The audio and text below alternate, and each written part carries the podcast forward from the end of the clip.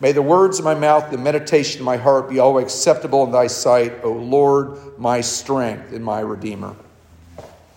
Amen. Well, how about this weather, huh?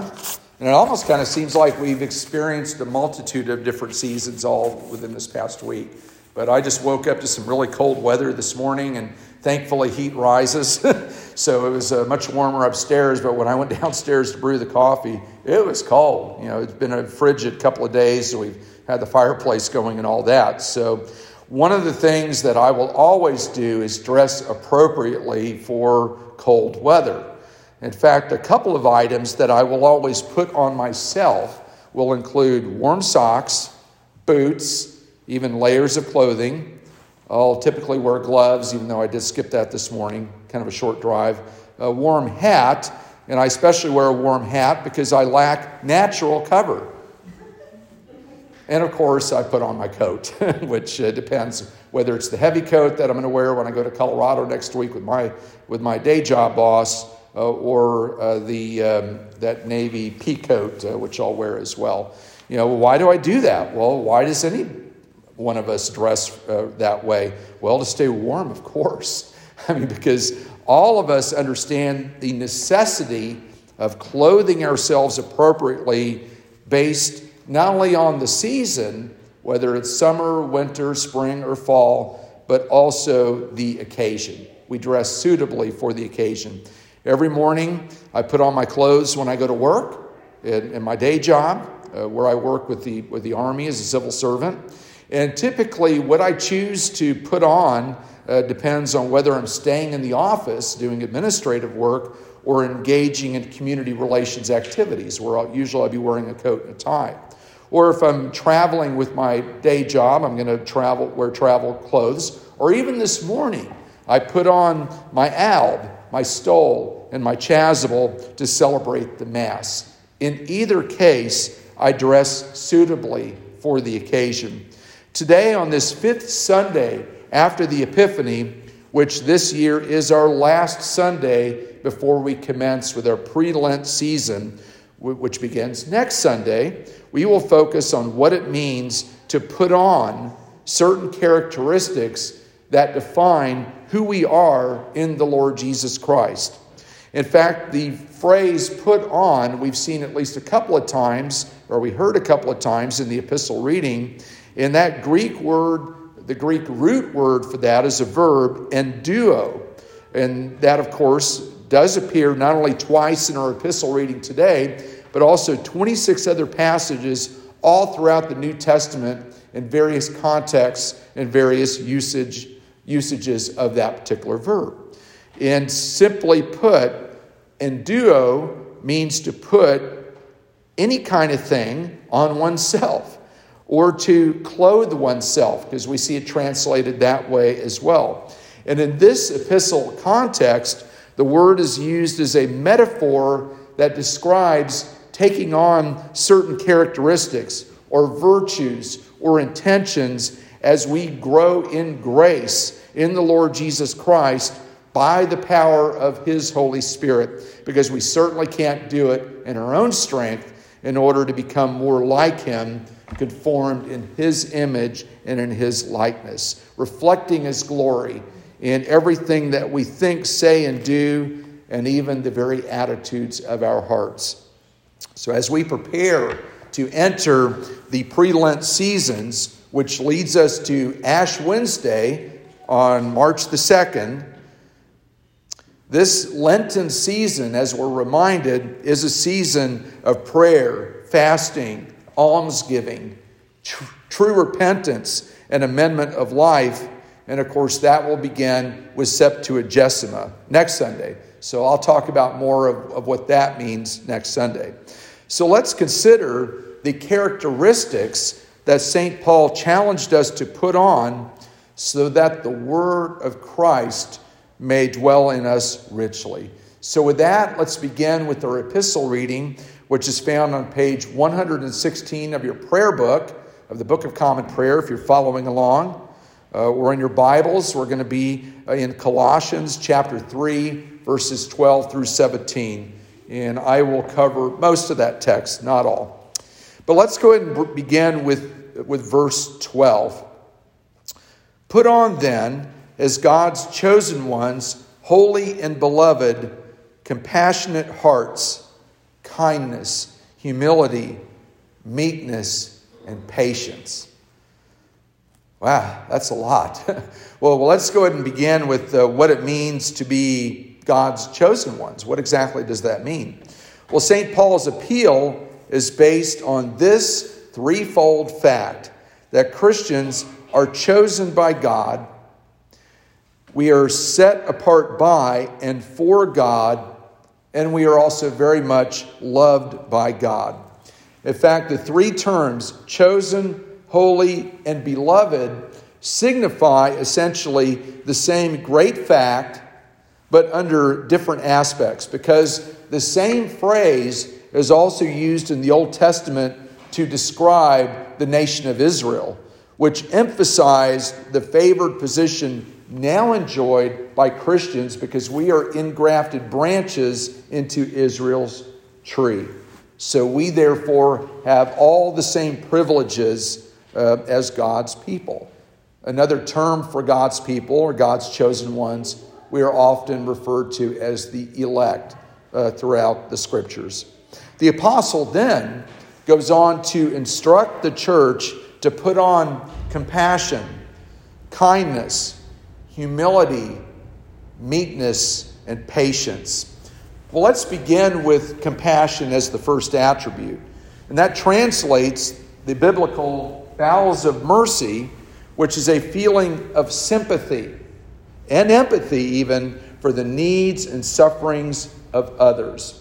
And we see an example of that in the Lord Jesus Christ. In uh, Saint Mark chapter six, we read about Christ's compassion beginning in the thirty-fourth verse. And when he went ashore, he saw a great crowd and he had compassion on them uh, because they were like sheep without a shepherd. And he began to teach them many things. And as a reminder, even as parents, we feel compassion for our own children whenever they're sad or they're hurt or they're seriously injured. And of course, I've had that happen even with my own kids. So I couldn't help but feeling like I really wanted to trade places with them so that they didn't have to go through all of that. So what? So since I obviously could not trade places, I would comfort them out of love for them. Even though sometimes I get frustrated with them, still, my, my daddy's heart is to hurt for my children when they're hurting. And that's the same heart of the love of the Father that he has towards us and the Lord Jesus Christ by showing compassion. And likewise, we show that same compassion to one another. Let's talk about the quality of kindness. It's the quality of being helpful or beneficial. It's about goodness and generosity. Uh, and, and not just generosity with resources, but even generosity with time and having a ready disposition to listen and to respond to the needs of others. In fact, we are reminded in one of my favorite passages in Ephesians chapter four, verse thirty-two, and I know I've worn that out so many times, but it bears repeating, almost to the point where you could probably quote it verbatim. But Ephesians four thirty-two is that bicotiverse. In the King James, it's be ye kind one to another, tenderhearted, forgiving one another, just as God and Christ also forgave you. So then that leads us to humility. It is the recognition of the fact that all of us are equal value in God's sight, which makes it impossible for a Christian to be arrogant in his relation with a fellow Christian by showing partiality in all of its forms. In fact, as I remind each and every one of us, the ground is quite level at the foot of the cross. Saint Paul wrote to the Philippians, chapter two, verse three, and this is uh, what he said, uh, do nothing from selfish ambition or conceit, but in humility count others more significant than yourselves.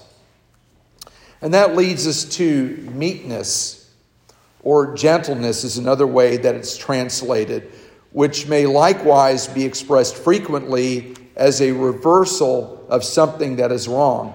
For example, do not be harsh in dealing with others, or do not be hard in your thought toward others. Put another way, it's actually great strength under control. It's not to be confused at all with weakness, because our Lord Jesus Christ is very much meek, but not at all weak. In fact, Christ modeled that meekness all the way to Calvary. Let's talk about patience. And I would caution anyone, uh, if, if you want to pray that the Lord would give you more patience, be careful what you ask for. I did that once. I was taught patience. But when we think about patience in this context, it's the attitude of forbearance and tolerance, which is regularly listed as one of the prime Christian virtues. And we see that all throughout the New Testament, in Second Corinthians, in Galatians, in Ephesians, and even in Second Timothy. Patience may also be expressed as putting up with people for a long time or suffering long because of people, and uh, it expressed in a negative sense. In other words, don't be uh, quickly annoyed or irrit- irritated with people. And, and what do I mean by that? Uh, well, we all have our idiosyncrasies, don't we? And we simply have to show patience for one another. In fact, uh, that takes us now to verse thirteen of our epistle passage.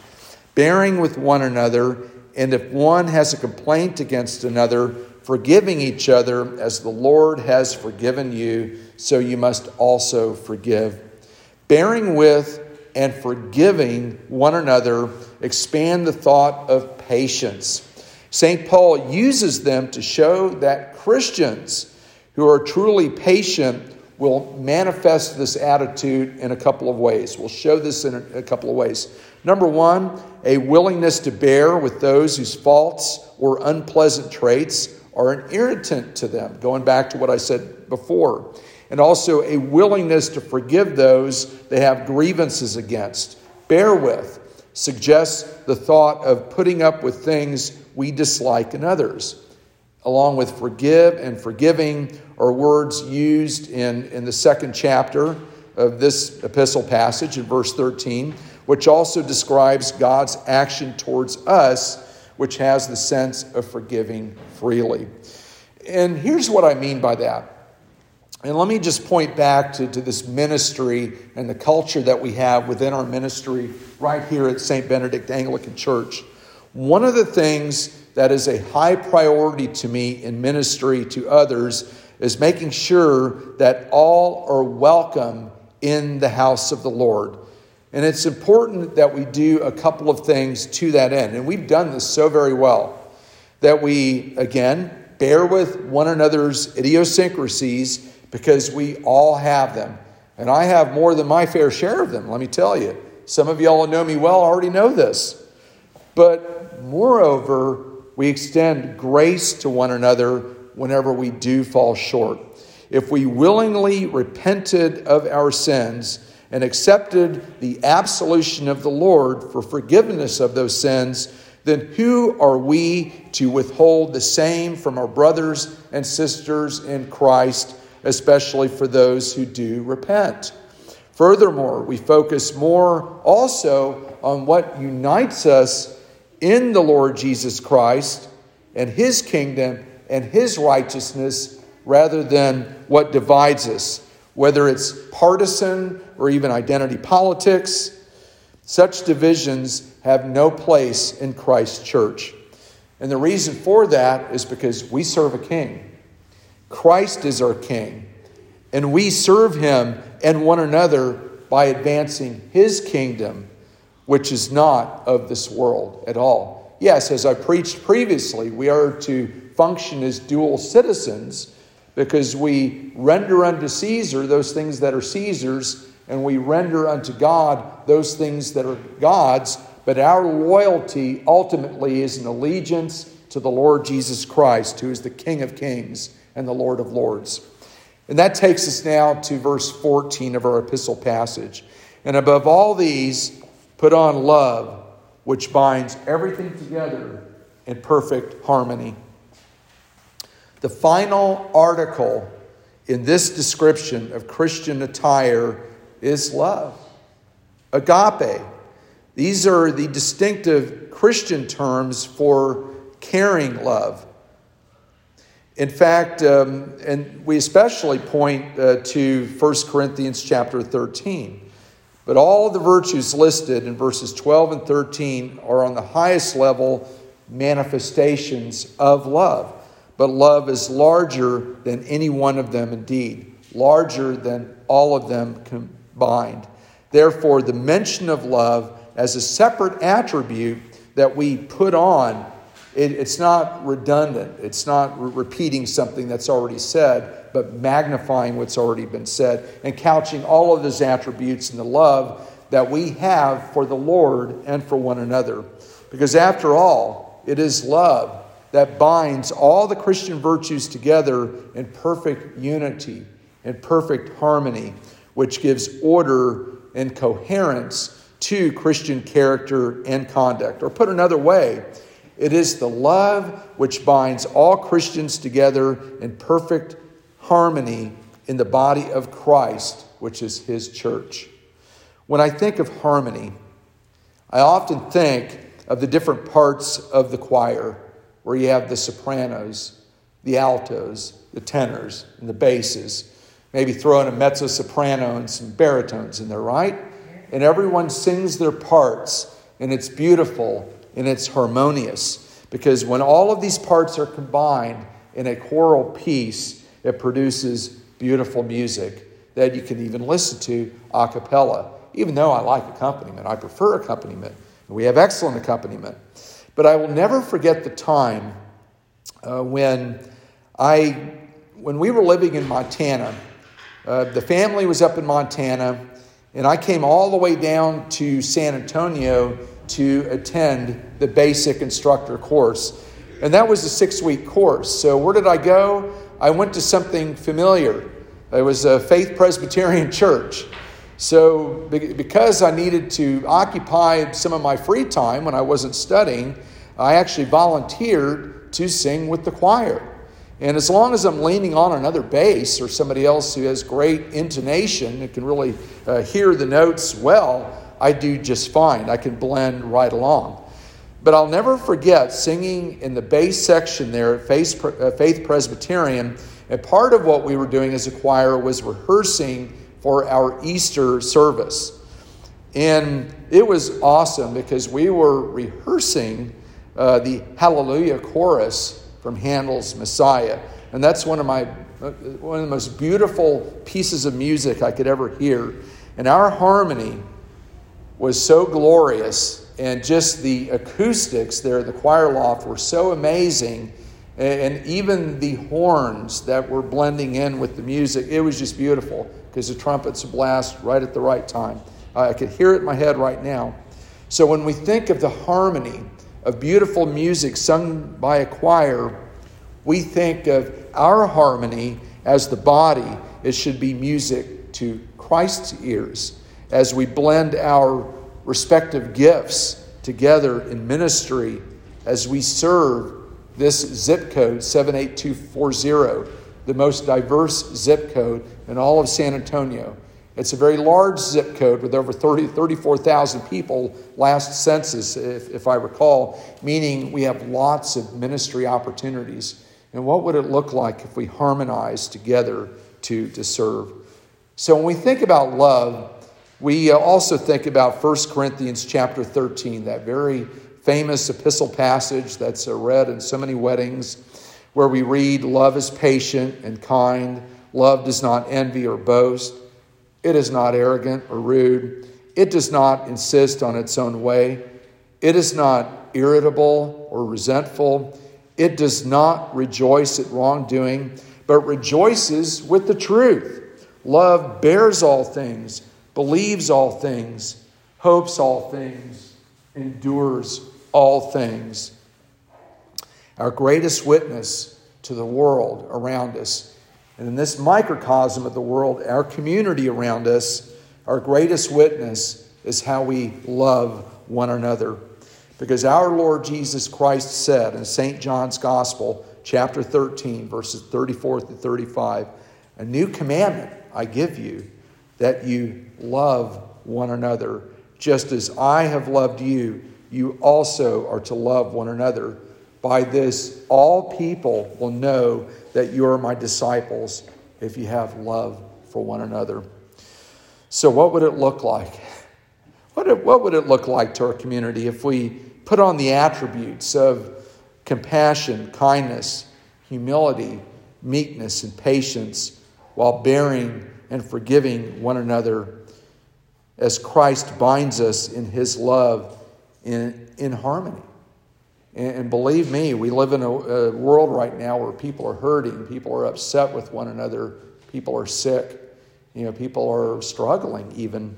So what would it look like if they came in to our midst and this appeared much to them like an oasis where they would drink of the living water that only Christ offers, that living water which dwells, or that bubbles up to eternal life? Amen? I say this in the name of the Father, and the Son, and the Holy Ghost. Amen.